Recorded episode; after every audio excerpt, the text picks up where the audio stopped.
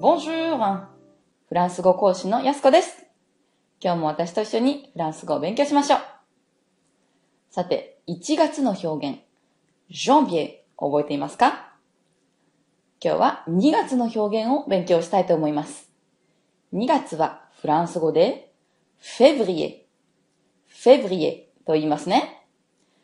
こちら英語の、うん、フェブラリーと少し最初の言葉が似てるということで、フェブリエ、フェブリエとして覚えてしまいましょう。今日はこのフェブリエを使って少しフレーズを勉強したいと思います。今年の2月は、そう、ウルー年ですね。ウルー年は2月29日が増えます。1日増えるというフレーズを作ってみたいと思います。Cette année, février a un jour de plus. Cette année, février a un jour de plus. この un jour de plus を使って1日増えるといった表現ですね。Cette année, février a un jour de plus.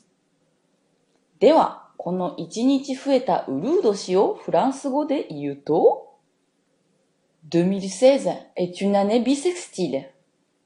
2016 est une année bissextile. この une année bisextile という表現がウルー年を指す言葉なんですね。しっかりと覚えてみましたか février 2月は une année bisextile ですね。2016 est une année bisextile. Cette année, février a un jour de plus.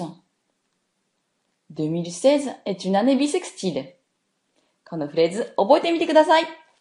それでは2月の表現、そしてうるう年の表現でした。ありがとう Au revoir